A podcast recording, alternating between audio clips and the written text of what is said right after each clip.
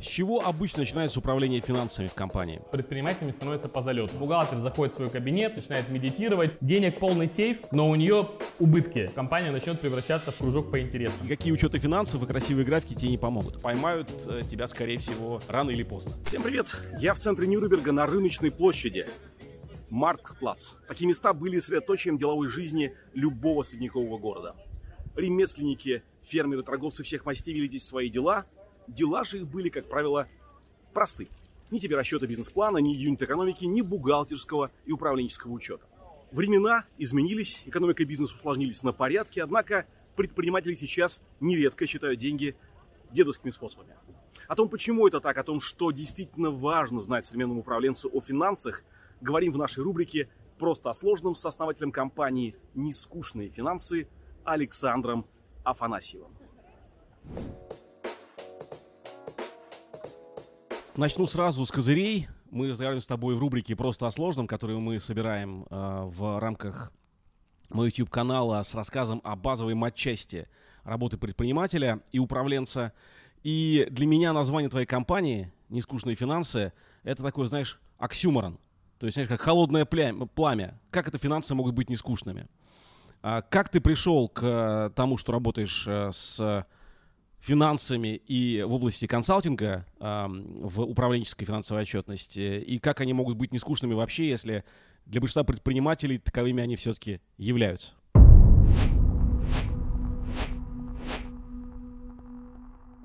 Да, это очень э, интересная история. А, значит, э, вообще я всегда так говорю, что я стал финансистом не от Бога, а от боли. А, я сам предприниматель а, с 2010 года, и до того, как заниматься проектом «Нескучные финансы», я занимался общепитом, занимался грузоперевозками. У меня даже какое-то непродолжительное время там была даже автомойка своя.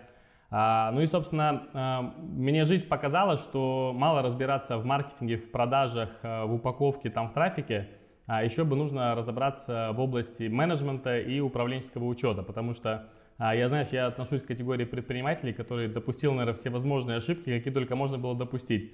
И в кассовые разрывы попадал, там, и сотрудников терял, там, ну и так далее, и так далее. И... Приходилось ли делать над собой какое-то усилие для того, чтобы перейти из этой фазы, которой ты ну, э, как мы многие, кстати говоря, на первых фазах развития бизнеса, фактически абстрагируешься от финансов, ну, полагая, что это как-то само собой разберется, ну, или в конце концов бухгалтер все уладит. И э, э, некий переход. Вот что стало этой точкой перехода, если была она? Точка перехода была, вот как раз-таки было большое количество долгов. А, то есть, ну, бывает такое, что компания может быть убыточная, но деньги в кассе есть. Такой, ну, такой неприятный парадокс, да, то есть и много компаний, которые растут, растут, растут, только они растут за деньги своих поставщиков либо клиентов.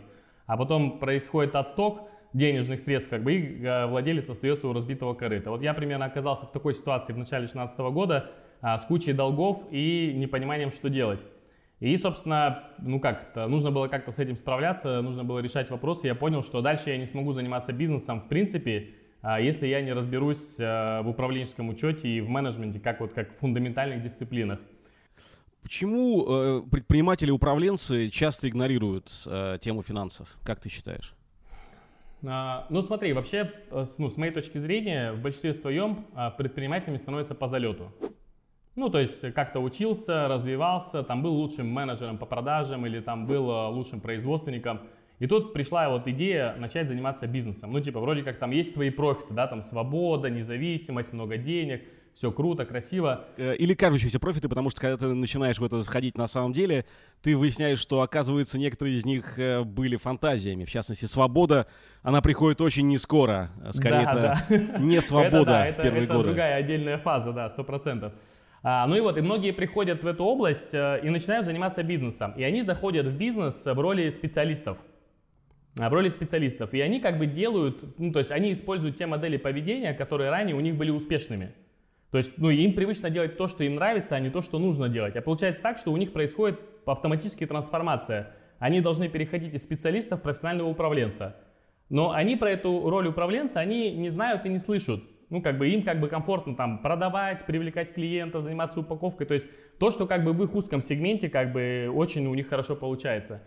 И, То есть, извини, пожалуйста, э, чтобы дорисовать это визуально, может быть, даже попробуем это оформить э, в виде какой-то маленькой инфографики. Фактически, А, внутри бизнеса есть несколько сегментов экспертиз, которые нужно заполнить на уровне основателей, одного или нескольких.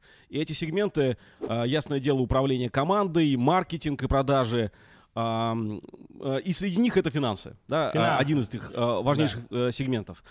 Но приходящий в профессию, в предпринимательство специалист – он заполняет ту экспертизу, которая ему понятна, близка и интересна. А остальные да. он либо игнорирует, э, либо ну, просто упускает по незнанию. Да, все точно так. И так получается, что он ну, вроде как бы начинает на самом старте зарабатывать свои первые деньги, как сам, типа как предприниматель. Потом у него есть идея быстрого роста, тоже нам очень классно эту идею продают, нужно быстро расти.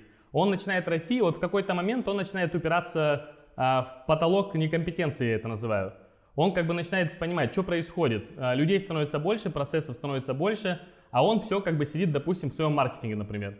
А тут, оказывается, нужно управлять финансами, нужно управлять людьми, нужно управлять производством, качеством.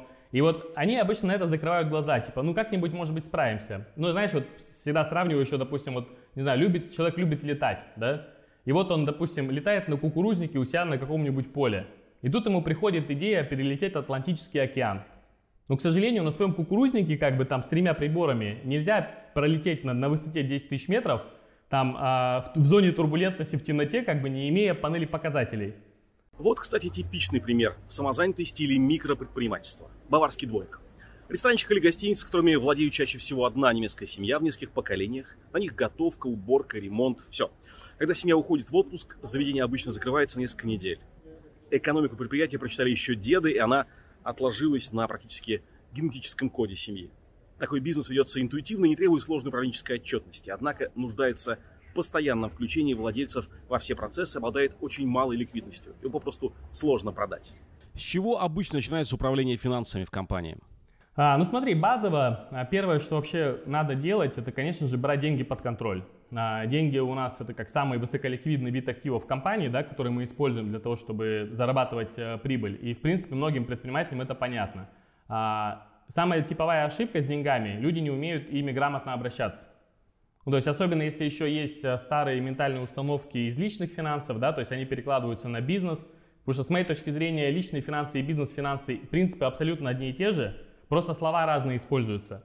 Но если человек, допустим, у него в личных финансах бардак, то, скорее всего, у него и в корпоративный будет бардак. А, итак, первое, что делает предприниматель, это осознает, а, что корпоративные финансы – это нечто другое. Верно? Да. Что делаем за этим? Дальше а, предприниматель должен для себя разработать информационную систему. Вот как у летчика есть панель приборов, он тоже должен видеть, что происходит у него в компании, да, то есть куда он летит, сколько у него топлива и так далее. И вот первое, что надо сделать, это настроить отчет о движении денежных средств. Что такое отчет о движении денежных средств? Это взять деньги под контроль. Вот как знаешь, как у летчика есть топливо, бензин, да, чтобы он долетел куда-то, также и в компании есть топливо, деньги. И важно понимать вообще, хватит ли у меня денег для того, чтобы там долететь до своей поставленной цели по прибыли.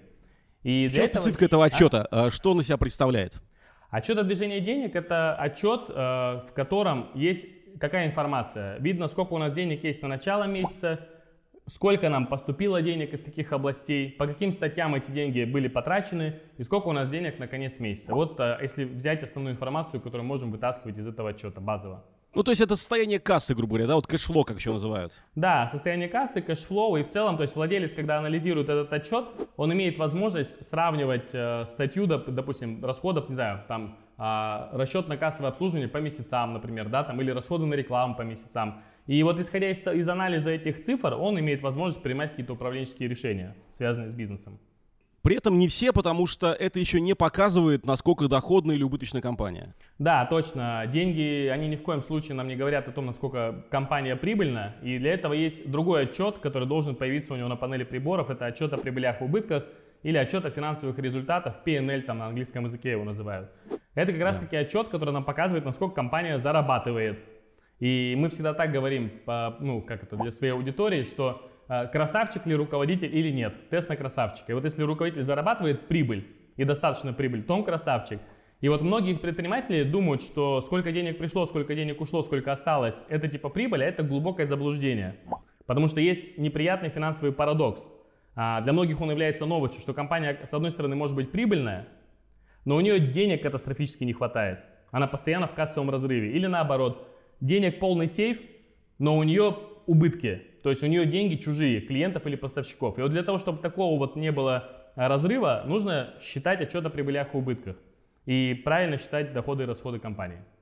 Правильно ли скажу, если упрощая, объясню, что э, в итоге э, прибыль э, это э, полученные все деньги клиентов и выполненные все обязательства перед ними, которые часто растянуты на довольно долгое время. И вот по итогам окончательного периода, который может длиться недели, месяцы или даже годы, вот там и нужно понимать, есть ли прибыль или нет. Верно так сказать? А, ну вот смотри, вот э, с одной стороны верно, что это выполнены все обязательства, да, вот допустим, ну опять же приведу супер простой пример, да, например, компания, строительная компания делает, э, строит дом, допустим, 5 месяцев, например, да, и ей в самом начале сделали предоплату 100%, то кто-то подумает, что вот так как мне деньги заплатили 100%, то типа это мой доход. А это еще не так, потому что дом мы сдадим только через 5 месяцев, а доходом это будет, когда дом сдадим. Только тогда можно будет оставить у себя в отчете о прибылях убытках доход, но при этом в кассе появятся деньги. И вот э, в этом разница. Поэтому, но при этом прибыль со второй стороны, это такой виртуальный показатель. То есть прибыль, ну, нам хочется, чтобы всегда прибыль была выраженная в деньгах, но это не так. Деньги могут быть у нас как в дебиторке, так и в запасах. И это такой виртуальный показатель. И для многих это является таким, а, ну как, рассинхроном. Как так? Вроде прибыль, а вроде денег нету. А это две разные сущности. Кстати, в Натологии есть целая линейка курсов по финансам для всех, от новичков до опытных специалистов. Например, проработать экономическую стратегию своего бизнеса можно на курсе «Финансы для предпринимателя». Будет все. Анализ рынка, бизнес-аналитика, дело производства, бухгалтерская управленческая отчетность. Для зрителей этого выпуска действует скидка 5% от текущей цены на сайте по промокоду «Финансы». В какой момент компания должна появляться отчетность? Вот эти все документы а, в каком возрасте бизнеса необходимы? А, хороший вопрос. Вот, а, например, смотри, если брать, допустим, S-кривую, развития компании, да, то вот в самом начале, когда компания только появляется, скорее всего, ну, не самое первое, на чем она должна думать, да, то есть управленческий учет точно не первое, не первый приоритет. Когда только компания появилась, наверное, первое, что нужно делать, это работать над продуктом, чтобы он был полезен рынку, да, то есть и первое, что она должна добиться, чтобы рынок принял этот продукт.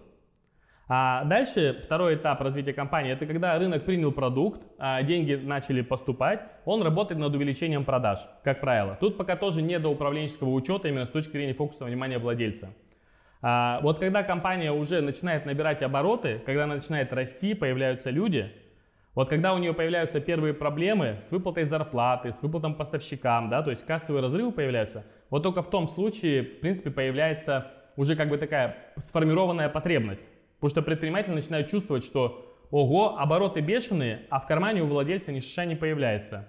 И вот тут они начинают думать, а в чем разница между выручкой и прибылью? А, и вот на этом этапе обычно, а, ну, к нам, по крайней мере, приходят клиенты. Конечно, с моей точки зрения, в идеале начинать с первого дня. Ну, вести, контролировать отчет о движении денег, считать финансовый результат, но по нашему опыту там в 90% случаев это скорее желание, чем реальность. Ну, попросту говоря, предпринимательство это во многом про фокус, как, собственно, и управление на ранних фазах развития бизнеса. Неважно, по мне так э, управление и предпринимательство э, в стартапах это, в общем, одного э, поля ягоды. Так вот, да. э, необходимо фокусироваться и чем-то приходится жертвовать. Ясно, что жертвовать деньгами нельзя буквально, но э, добирать э, внимание в сторону продукта в ущерб некоторым недоборам к финансам первое время действительно можно, просто для того, чтобы продукт состоялся. Потому что если стартап не э, выстрелит, если эта ледяная горка э, первого этапа жизни э, проекта не будет преодолена, то ты просто съедешь вниз. И никакие учеты финансов и красивые графики тебе не помогут. Пойдем дальше. Значит, итого, то, что я услышал. Первое, осознать разницу между личными финансами и корпоративными и определенное коварство э, в поведении последних, которое нужно понимать, э, ждать и готовиться к этому. Э, чем раньше, тем лучше. Но опять-таки по возможности фокусируясь на главном. Второе, сделать отчет о движении денежных средств. Третье, э, отчет о прибылях, убытках, пресловутый PNL. Что-то еще? Да, есть э, третий отчет, который входит в топ-3 отчетов, и с моей точки зрения это вообще самый главный отчет – он называется «Управленческий баланс». а, ну, его, в принципе, называют баланс, а, но я его специально называю управленческий баланс, потому что а, многие думают, ну, у меня ведется баланс, потому что его сдают в налоговую, да. Я тоже хочу сразу этот момент прояснить, в чем разница между управленческим и бухгалтерским, да, вот вообще отчетностью. Это две, два разных вида отчетов и два разных вида пользователя. Когда мы говорим про отчетность, которую мы сдаем в налоговую, пользователем является налоговая. И они эту информацию используют для того, чтобы нам начислить налоги. И там совершенно другая история, там бухгалтер заходит в свой кабинет, закрывает дверь на ключ, начинает медитировать и выдает эту отчетность в том виде, чтобы мы заплатили максимально оптимальную сумму налогов, которая комфортна для компании. А если мы говорим про управленческий учет, то тут в чистом виде пользователем является сам владелец. И тут разговор конкретно идет про реальный факт, да, то есть никаких там приукрашиваний, а просто что происходит на самом деле. И вот когда мы говорим про управленческий баланс, то а я долго думал, какое бы ему название придумать, если бы вот, ну я, допустим, разрабатывал бы название этого отчета. Почему? Потому что, допустим, отчет о движении денег, он назывное название. Ну типа, движение денег, деньги ходят. Отчет о прибылях и убытках, прибыли, убытки, да, там, финансовые результаты. А баланс непонятно. Ну типа, баланс, какие-то весы, наверное. И вот я думал, а как бы я назвал? Я придумал. Я бы назвал его так, отчет о богатстве или банкротстве. То есть, если владелец хочет знать, богач он или бедняк, нужно собирать управленческий баланс. Потому что это, как знаешь, вот э, если отчет о прибылях и убытках и ДДС собираются за период, то баланс, он как на момент времени, факт, что происходит. И вот, допустим, э, что, он, что он показывает? Он нам показывает, что есть в компании. То есть, а, ну, ответ на вопрос, что у меня есть. Какие у меня виды активов бывают в компании, да? А, ну, допустим, у меня есть деньги, у меня есть там, допустим, оборудование, у меня есть станки, там, не знаю, если транспортная компания, фуры у нее есть, да? А, дебиторская задолженность клиентов, запасы. И он выражен ну, в рублевом выражении, в рублях, да, то есть сколько рублей, на какую сумму у меня активов. И, допустим, вот есть компания, у нее активов на 10 миллионов рублей. Ну, как бы интересно же знать, что у меня есть в моей компании, на какую сумму. Как правило, интересно, просто об этом не задумываются. А второй, вторую информацию, которую дает ответ на вопрос, это кому это все добро принадлежит. А, потому что бывает такое, что компания развивается на свои и развивается на чужие. И вот очень хорошо бы знать, сколько там твоих денег работает, а сколько денег чужих. А, и я всегда говорю, что ну, особенно для предпринимателей малого бизнеса критически важно в этом, в этом отчете вытаскивать сумму по собственному капиталу. А, потому что я всегда сравниваю с личными финансами, тоже поделюсь. А я в свое время услышал определение слова богатство, оно мне так э, вштырило, что я аж прям тоже ну, об этом постоянно рассказываю, если ты не против, конечно. Да, пожалуйста. А, я говорю так, что богатство это не то количество денег, сколько ты зарабатываешь, а то количество времени, сколько ты проживешь, если сегодня перестанешь работать. Ну, если говорить про лично про человека, да, то есть это количество времени, сколько ты проживешь. И я говорю, просто, ну, у себя достаньте из памяти сумму, сколько у вас есть накоплений, поделите на сумму ежемесячных расходов, и вот у вас получится определенный период, да. Я когда на мастер-классах эту задачку даю, там кто-то говорит, а, ой, а я вчера умер, говорят, да, или а я там через, через неделю умру, или там через три месяца умру, а, а кто-то говорит там через 2-3 года. И то же самое по отношению кажется, к бизнесу. Мне кажется, что очень важно в этой э, формуле добавить коэффициент увеличения аппетитов, который у каждого из нас э, с каждым годом, а то и каждым месяцем меняется. Да, растут, Поэтому да, растут. расходы растут. Да, и вот, собственно, по отношению к бизнесу то же самое, да, вот э, резонно же задать вопрос. А если твоя компания сегодня перестанет получать доход, сколько она продержится. Ну, то есть месяц, два, три, четыре, пять, да. Ну и вот по-хорошему, вот если, допустим, про личные финансы говорить, то там есть такое понятие, как подушка безопасности, да, и они говорят там 6-9 месяцев, ну, так рекомендуют. То в бизнесе, в принципе, такая цифра, там, ну, 3-4 месяца, если бизнес продержится, то это уже хорошо, то есть это уже такие резервные фонды сформированы. И вот как раз-таки в балансе можно вытащить оттуда информацию, сумму собственного капитала, да, то есть сколько у тебя своих средств, в случае, если компания себя будет чувствовать плохо, а сколько у тебя твоих денег там находится. При этом э, надо понимать, вот я э, свой же опыт э, перескажу, э, если позволишь, то, что действительно бухгалтер это по сути твой налоговый агент, да. то есть он работает не на тебя, он работает на налоговую твоей страны. Вот, ну, тем помогает, ты ему деньги платишь, э, он с тобой в хороших отношениях должен быть, но тем не менее. А тот, кто фактически показывает тебе картинку твоего бизнеса, если этот бизнес чуть более сложный, чем купи-продай э, на примитивном уровне, это финансовый менеджер или финансовый директор, верно? Верно, верно. Финансовый директор, да. Окей, значит, э, вот те три отчета, что мы проговорили, э, мы с тобой договорились, что ты э, предложишь какие-то шаблоны, мы их положим в описании. Верно? Да, без проблем, с удовольствием. Спасибо большое, ребят. Обратите внимание, важная штука, то, что а, ясно, что иметь, иметь шаблоны, а, это еще не иметь а, готовые решения. Но а, вот сейчас мы проговорили суть, как это работает. Если для вас это новость, э, разумеется, не для каждого это так, но тем не менее, а, скачайте шаблоны эти, посмотрите на то, что они себя представляют, задайте вопросы Гуглу, Яндексу или более компетентному другу. Это реально важно. Надеюсь, что мы вам э, это понимание потихонечку предложили. Ну и вот Александр, спасибо тебе большое, поделится этими шаблонами. Ясно, что дальше нужно уметь с этим всем работать. Пойдем дальше. Э, скажи, пожалуйста, эм, на какие ключевые показатели, уже погружаясь в эти отчеты, э, нужно смотреть при управлении финансов, финансами? Какие основные и почему? Да, давай так. Вот если мы говорим про деньги, про деньги, то в первую очередь э, есть такой закон вселенский. Э, он звучит так. Компания всегда будет стараться потратить больше, чем она зарабатывает. Вот я не знаю, сталкивался ли ты в своей жизни, но я часто сталкиваюсь. То есть если ты не контролируешь э, деньги, то они как-то вот ну, то есть всегда есть аппетиты, да, вот ты говорил про аппетиты. Аппетиты растут, как бы, и хочется все больше и больше потратить. И компания будет всегда потратить, будет стараться потратить больше.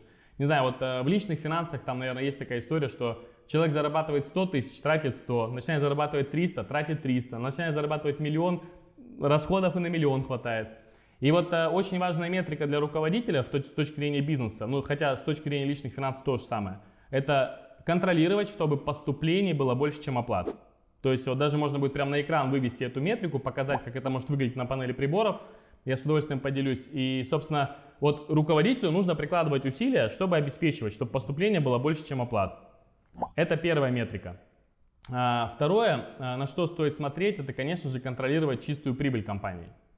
А, прям вот иметь привычку 5 числа каждого месяца садиться. Вот, кстати, не проговорил, да, то есть эти три отчета должны появляться 5 числа каждого месяца. Особенно Почему именно говорим 5 для малого бизнеса. 5 числа, чтобы своевременно собрать отчетность, потому что 1 она еще будет не собрана, а 25 будет поздно, а 5 вот самое время.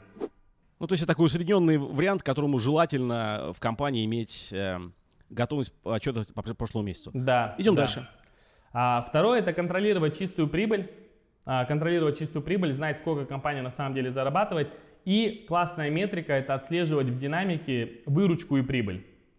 То есть очень часто бывает такое, то есть если на графике видишь э, выручку и прибыль, как они ведут себя, э, очень часто бывают такие неприятные сюрпризы, что выручка-то выросла, а прибыль осталась на том же самом месте. Или еще, или, или еще страшнее уменьшилась. У нас такие ситуации тоже частенько бывают. И это э, отличный повод крепко задуматься, что происходит. То есть, ну, это значит, что значит как-то мы с расходами неправильно работаем или они как-то быстро у нас растут.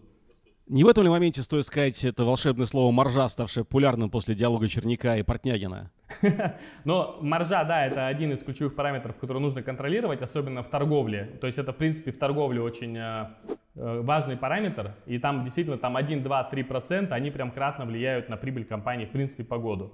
Да, это вот э, в чистом виде контроль расхода. Да, кон- контролирую свою маржу. Да, можно так сказать. Окей. Так, какие еще показатели смотрим? А, ну вот есть такой а, показатель, а, самый, наверное, главный, который должен волновать владельца компании, это рентабельность собственного капитала. Вот можем его подраскрыть. А, он как раз-таки сводится к какой идее? А, что если мы, когда мы находимся в операционном управлении, то мы думаем о том, что прибыль была в компании. Когда мы а, находимся как-то не в операционном управлении, а в стратегическом, и у нас, допустим, есть два бизнеса, то нас волнует, насколько эффективно мой собственный капитал работает в бизнесе. И вот рентабельность собственного капитала, его формула очень простая. То есть это чистая прибыль, деленная на сумму собственного капитала. И, допустим, вот у меня есть, например, 10 миллионов рублей, которые работают в бизнесе. А есть 10 миллионов рублей, которые лежат, допустим, на банковском депозите. И вот когда я на банковском депозите загружаю свои 10 миллионов рублей, то через год я получаю там, ну, 5% годовых. Может быть, там сейчас 4, да, то есть в зависимости от банка. А когда мои деньги лежат в бизнесе, то у меня вопрос, а сколько я процентов годовых получу с бизнеса? И очень часто бывает такое, и прям это в реальности происходит, а, что, не знаю, там 10% годовых, 12% годовых, но это причем как бы ну, в малом бизнесе. И это, ну, это говорит о том, что компания уже неэффективно использует э, ну, собственный капитал владельца. И тут надо задавать себе вопрос, либо работать над повышением рентабельности собственного капитала, либо работать над тем, чтобы свои деньги переводить в какие-то другие финансовые инструменты. Да, и в итоге задать вопрос себе, а стоит ли оно того? Стоит ли оно того, да, потому что мы очень часто занимаемся бизнесом, опять же, это, наверное, не касается тех, кто занимается бизнесом, потому что это дело их жизни, потому что у им там нужен адреналинчик или потому что это их хобби. Вот, как бы если люди имеют точку зрения профессионального бизнесмена, владельца бизнеса, то это очень хороший показатель, который стоит отслеживать в компании. Я здесь э, дам короткий комментарий для э, наших э, зрителей, то что и такого рода поведение тоже допустимо. То есть если вы осознанно э, выбираете бизнес как способ получения адреналина, как э, способ самореализации, это окей. Главное делать это осознанно, а не обманывать себя, что ты э, занимаешься чем-то коммерчески значимым, в то же время не получая реальной коммерческой прибыли. Да, это точно. Какие еще показатели смотрим? Смотри, наверное, э, тоже одно из главных, на что стоит обращать внимание, это выполнение годовых планов по выручке и прибыли. То есть очень часто предприниматели, к сожалению, не ставят целей с финансовой точки зрения.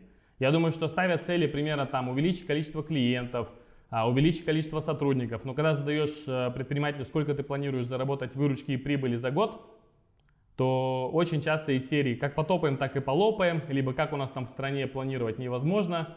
А, ну и куча разных историй, но только не с планирования. Но кайф в том, что если предприниматель э, действительно провел интеллектуальную работу и спланировал финансовые результаты и выручку по компании по году, то очень важно отслеживать в динамике каждый месяц накопленным итогом процент выполнения плана.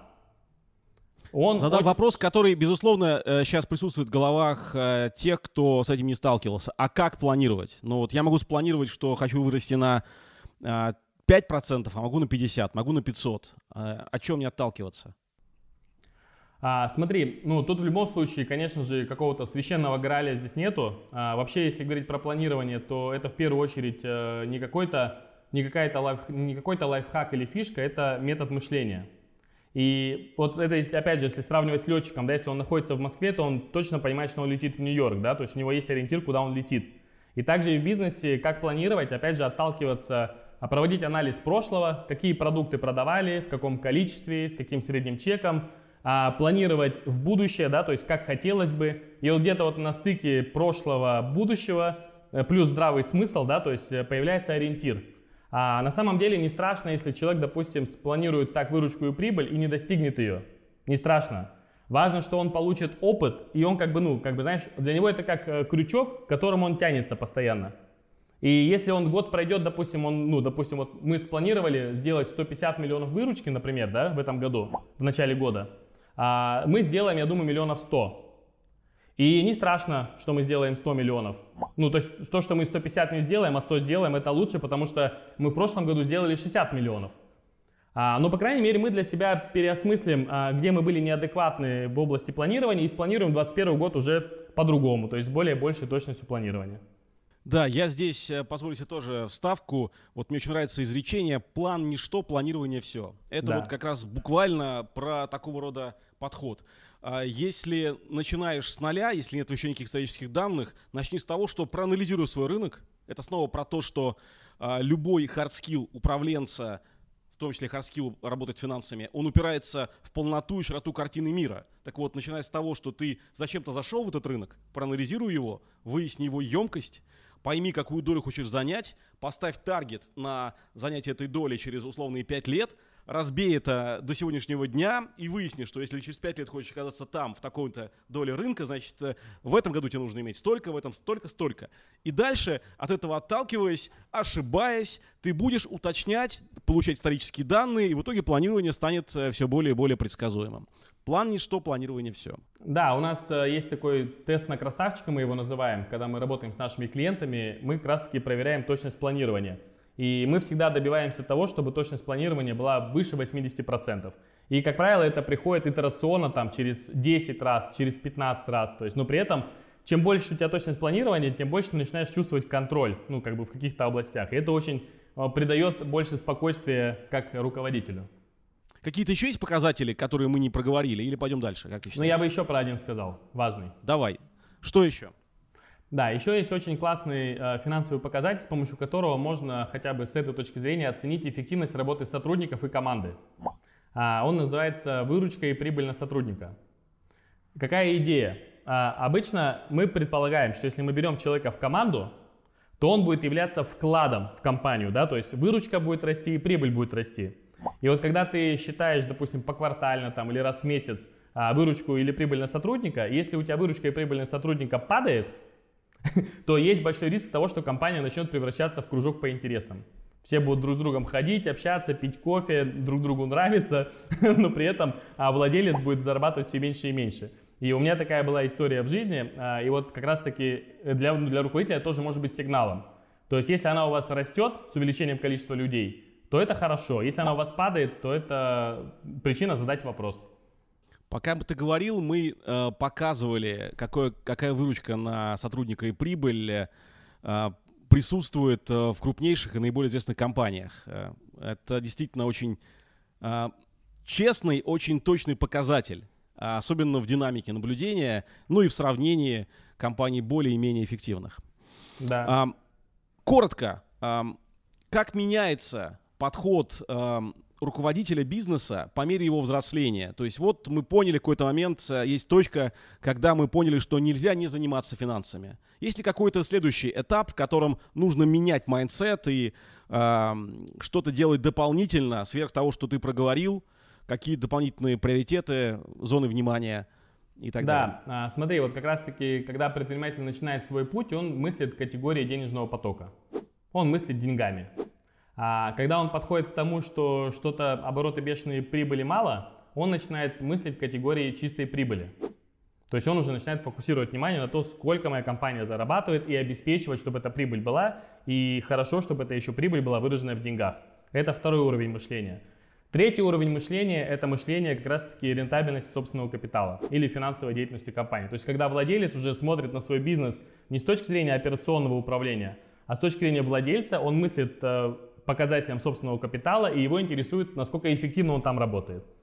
И это вот, ну, с моей точки зрения, такой самый наивысший уровень мышления владельца бизнеса, когда он оценивает, насколько эффективно э, работают мои, мой, мой собственный капитал. Потому что если компания зарабатывает достаточно прибыли, то она обычно начинает заходить либо в новые проекты, либо компания начинает вообще там диверсифицироваться, там, не знаю, в облигации куда-то вкладывать. То есть, ну, у каждого стратегия своя. Но вот когда он начинает мыслить таким образом, это уже высший пилотаж, с моей точки зрения. Слушай, на самом деле это, это лучшее определение финансовой грамотности предпринимателя, которое я слышал. Ну, спасибо тебе. Это действительно очень понятно и э, очень бьется с тем, что я вижу э, в опыте всех моих друзей, предпринимателей, в собственном опыте, с точки зрения эволюции представлений. Хотя, еще раз повторю для наших э, зрителей, что это не значит, что бизнес не может быть делом жизни и не может быть э, чем-то, что тебя реально увлекает и помогает менять мир но в то же время ответственность перед капиталом, ответственность перед семьей, э, управление рентабельностью капитала э, постепенно становятся не абстрактными вещами, а чем-то совершенно осязаемым, что может быть даже отделено от какого-то бизнеса, которым ты занят операционно. Можешь назвать э, топ-3-5 книг, лекций, авторов, которых ты рекомендуешь э, почитать, с которыми познакомиться для того, чтобы стать грамотнее в финансах? Ну смотри, вот э, честно скажу, что все, что связано с финансами для предпринимателей малого бизнеса, это в чистом виде не скучные финансы. А, ну искренне это говорю, не то, что там как-то рекламирую, просто это, если именно для малого бизнеса, то нужно читать наши материалы. А, если, допустим, говорить про менеджмент, потому что финансы это в чистом виде напрямую связаны с менеджментом, то у меня есть э, учитель по менеджменту Питер Друкер, я рекомендую читать его труды, а, в первую очередь э, «Практика менеджмента» или «Идеальный руководитель». А, ну, книги Ицхака Адильса тоже очень полезны для понимания того, как бизнес устроен в принципе. Видишь ли динамику э, в обелении российского бизнеса? Вот э, то, что было, скажем, несколько лет назад, и то, что есть сейчас. Э, малый бизнес, микробизнес пытается быть более честным с государством или наоборот? Но всегда надо начинать с себя. А, мы в любом мы сами, а, конечно же, делаем все для того, чтобы быть максимально белыми, как ты это называешь, и в своем окружении, ну, кто с нами общается, взаимодействует. То есть, по крайней мере, такой риторики на уровне слов я не слышу, чтобы кто-то говорил, что я там пытаюсь как-то осознанно что-то там схитрить. Все ребята стараются зарабатывать честно и, ну, как это, ну, наверное, вот так. Ну а, а мы с тобой знаем, что еще недавно это, в общем, было скорее нормой. А, не платить или не доплачивать налоги. Как тебе кажется, изменилось что-то последние годы? Я думаю, что поколение предпринимателей меняется. То есть э, поколение там 90-х годов, они уходят со временем со сцены, и выходит новое поколение, и они немного по-другому думают. Мне кажется, да, меняется. А в чем специфика их вот этого другого мышления? То есть что их отличает э, с точки зрения взгляда на налоги? Мне кажется, что нету идеи как-то кого-то обмануть. Есть идея заниматься любимым делом и честно зарабатывать. Вот мне, ну, я это так воспринимаю сегодня из своей картины мира. Здесь э, две вещи добавлю от себя. То, что э, первое, что нужно понимать, что налоги это естественная э, часть оплаты за инфраструктуру государства. Ну да, в России она не всегда идеальна, но в любой стране это Эм, эта оплата присутствует, больше или меньше. А второе, что не менее важно, российская налоговая за последние 10-15 лет стала очень эффективным оператором больших данных, эм, очень эффективным э, фискалом, который отслеживает финансовые потоки и контролером финансовой системы. Поэтому платить налоги в России стало еще и правильно с точки зрения, попросту говоря, твоей эм, финансовой и уголовной ответственности потому что поймают э, тебя, скорее всего, э, рано или поздно. Поэтому платите налоги. Я еще могу с своей стороны добавить э, полезную точку зрения, э, относиться к оплате налогов как к благотворительности. Ну, то есть я зарабатываю достаточно денег, чтобы делиться со своим государством, в котором я живу. Ну, в надежде на то, что эти деньги пойдут действительно на учителей, больницы, дороги, охрану страны и все прочие благие вещи, а не только не самые, э, не самые неочевидные. Ну да. Кроме консалтинга в финансах, э, планируешь что-то нетленное, где агрегируешь собственное представление о бизнесе и э, о э, экспертизе? Да, смотри, ну вот, э, допустим, кто-то книгу написал, да, вот э, я снял фильм. вот, мы три месяца работали с командой. Э, фильм называется «Предприниматель». А мы поделились своей точкой зрения на развитие предпринимательства и малого бизнеса у нас в стране. И то, как нужно подходить к управлению компанией с операционного, ну, с точки зрения с операционного управления. Вот, этот фильм идет час сорок, а, и вот хочется, чтобы люди его посмотрели. Вот, ты знаешь, как вот, хочется, чтобы книгу твою прочитали, а вот мне хочется, чтобы люди фильм мой посмотрели и получили пользу. В финале конкурс. Напишите в комментариях историю про свой самый большой просчет с финансами в бизнесе, а главное о том, какие выводы вы из этого сделали. Автор лучшей истории получит книгу Александра Афанасьева «Нескучные финансы». На этом все. Подписывайтесь на мои соцсети, ставьте лайки и колокольчики, чтобы не пропустить следующий выпуск. Пока!